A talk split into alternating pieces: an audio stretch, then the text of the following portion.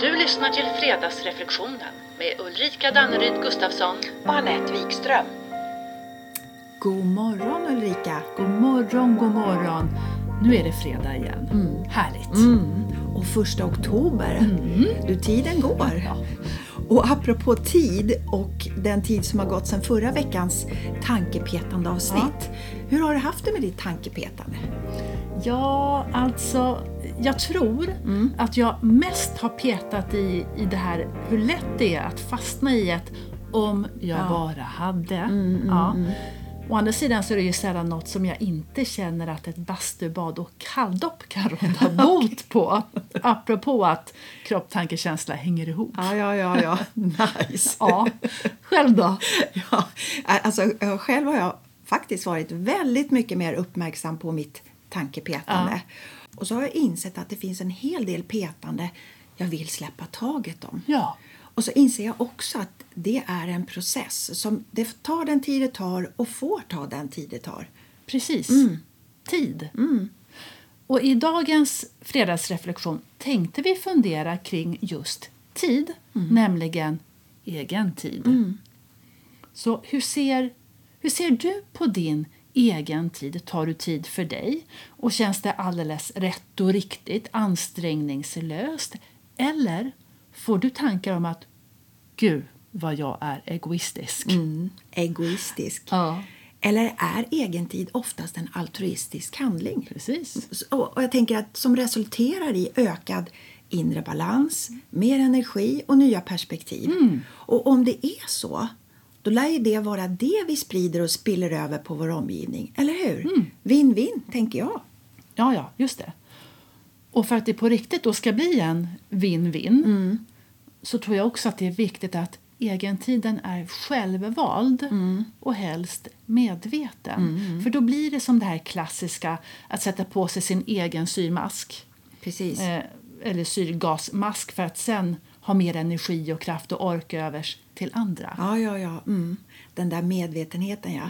Som vi ofta faktiskt behöver stilla oss för att öka. Så lite mer medveten egentid, mm, det kanske är vägen. För, du, för ibland så är det ju kanske så att vi har aktiviteter för oss men vi tänker inte på dem som påfyllande egen tid för de hamnar i någon form av vardagsslentrian för det står ju på schemat så, så därför gör jag det. Och då tar jag det kanske så slentrianmässigt för givet och ser inte och uppskattar inte den påfyllnad som det faktiskt ger oss. Nej, nej. Och är, utan vi jagar vidare efter den där egna tiden när den nu möjligtvis också är mitt framför ögonen på oss. Ja, precis. Så tror jag absolut det kan vara.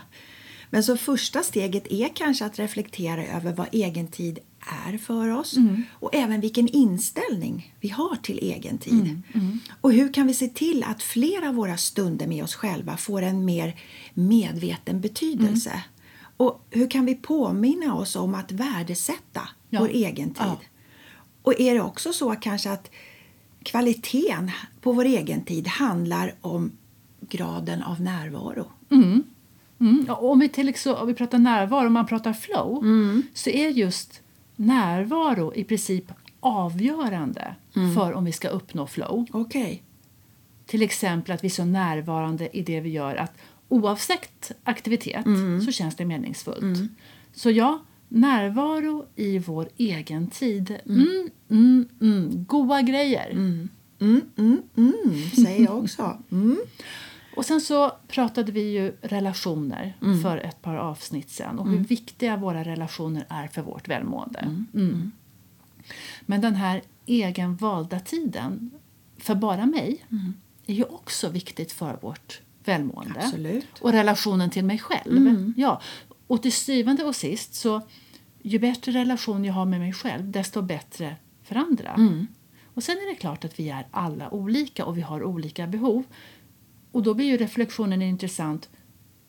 Hur ser du på ditt behov av egen tid? Precis. Och vet du, ett citat som jag hört som jag tycker är både fiffigt och särskilt tänkvärt när det gäller just egen tid. Det är att schemalägg det du prioriterar hellre än att prioritera det du schemalagt. Så det kanske ska in i våra kalendrar. Jättebra. Ja. Så hörni, nu skriver vi ner det här. Schemalägg det du prioriterar hellre än att prioritera det du schemalagt. Precis. Schemalägg egen tid. Check på den. Check på den.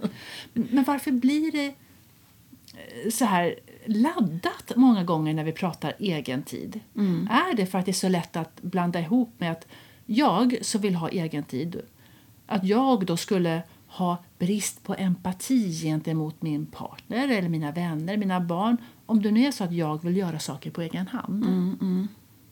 Kan det vara så? Eller är det för att det blir laddat för att jag har en längtan om egen tid men går med en rädsla för att andra då ska känna sig bortvalda. Mm, mm. Så istället för att ta eget ansvar för mig själv och det jag behöver så tar jag ansvar för och prioriterar andras eventuella känslor. Mm, ja, precis. Ja. Jag tror att det är vanligare än vi ens inser. Ja. Och, och, så undrar jag om inte det många gånger handlar om, vår, om våra egna fantasier och farhågor om vad andra ska tycka mm. och tänka mm. om oss. Mm. Och kanske är det också information om hur vi ser på andra som du vet tar sig egen tid. Precis. Vilket kan visa på att vi själva faktiskt upplever en obalans. Mm. En obalans som kan väcka vår avundsjuka. Eller hur? Det vill säga att det väcker vår egen längtan efter mm. egen tid. Och sån här egen tid, du vet, utan skuld och utan oro. Och ja, Det finns nog en hel del information här mm. som vi behöver egen tid för att bli lite klokare på. Är du ja, med? egen tid. Mm. Men det är ju spännande det här med avundsjuka, för det går inte att komma ifrån att det är en sån jättebra indikation på att det är någonting i mig själv mm. Och i mitt system som försöker berätta någonting för mig. Ja, så är det ju. Och då behöver vi sannolikt först lite egen tid att lyssna inåt mm. för att hitta de här ledtrådarna till vad är det vi saknar? Mm. Är det så att vi upplever en obalans? Eller finns det kanske en längtan efter egen tid tillsammans med någon? Ja, ja, och i så fall, då är det dags att börja kommunicera. Tala och lyssna. Precis. Tala och lyssna och ha mod att tala och lyssna. Mm. Dina behov, mina behov. Vad är det egentligen jag behöver och mm. vad är det du behöver? Mm. Ja, och det kan ju vara en resa för all del att komma bort en stund och inte bara uh, psykiskt utan också fysiskt ja, ja, byta plats. Mm, mm. Eller ligger möjligheten och behovet egentligen i vardagen? Mm. Alltså vardagslyx mm. som kanske inte ses som lyxigt mm. men som ger just den effekten. Mm. Så ja, vad behöver du? Precis. Vad behöver jag? Mm.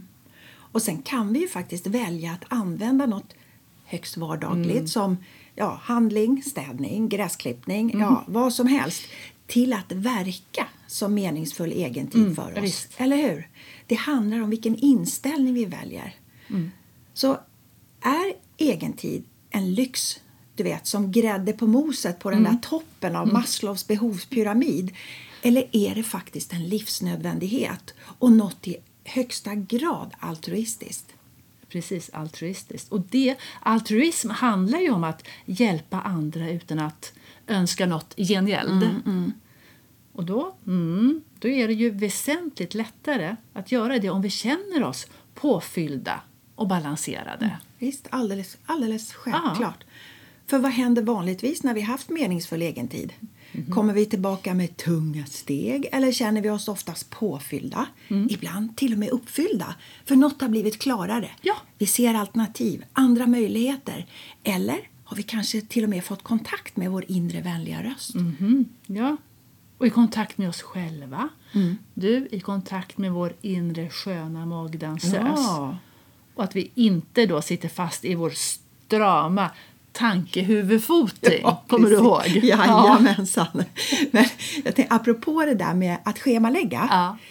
Det kanske skulle finnas en poäng med att det var med på schemat i skolan. Du.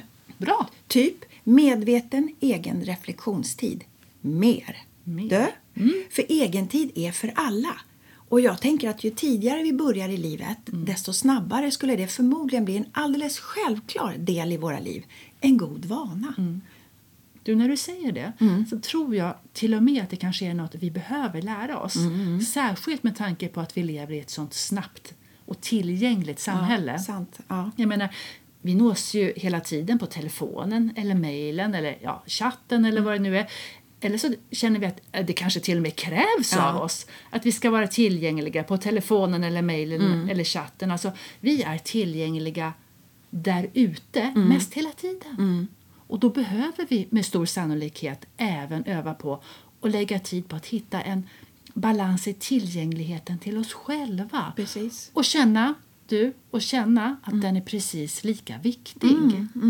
Vad var det du sa? Medveten egen reflektionstid.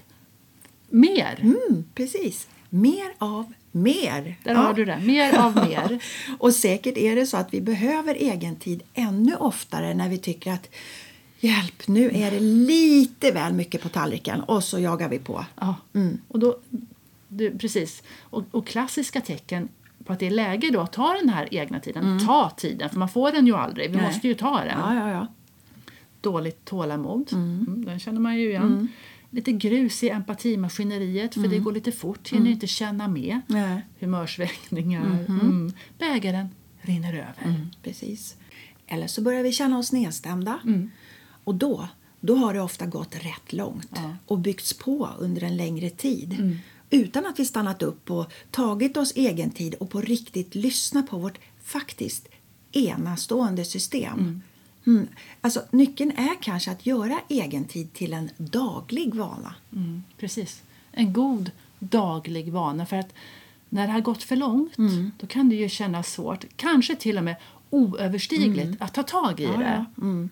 Och då kommer vi till en punkt när någonting i oss börjar skrika eller slå på trummor i otakt. Precis, i otakt var Ja. ordet. Men i otakt med oss själva. Men har vi då den här vår goda vana Ja. som gör att vi snabbt uppmärksammar när det är på väg att bli overload i någon del av vårt system. Ja. Antingen att kroppen stönar och stånkar eller att tankarna är all over the place så att vi inte riktigt fattar vad vi känner Nej.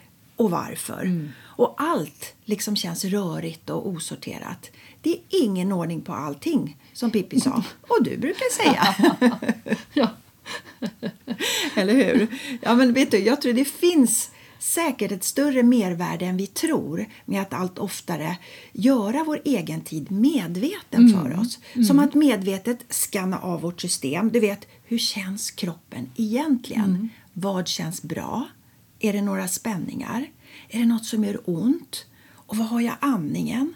Och vad händer om jag tar några djupa andetag med lite längre utandning än inandning? Vad händer då?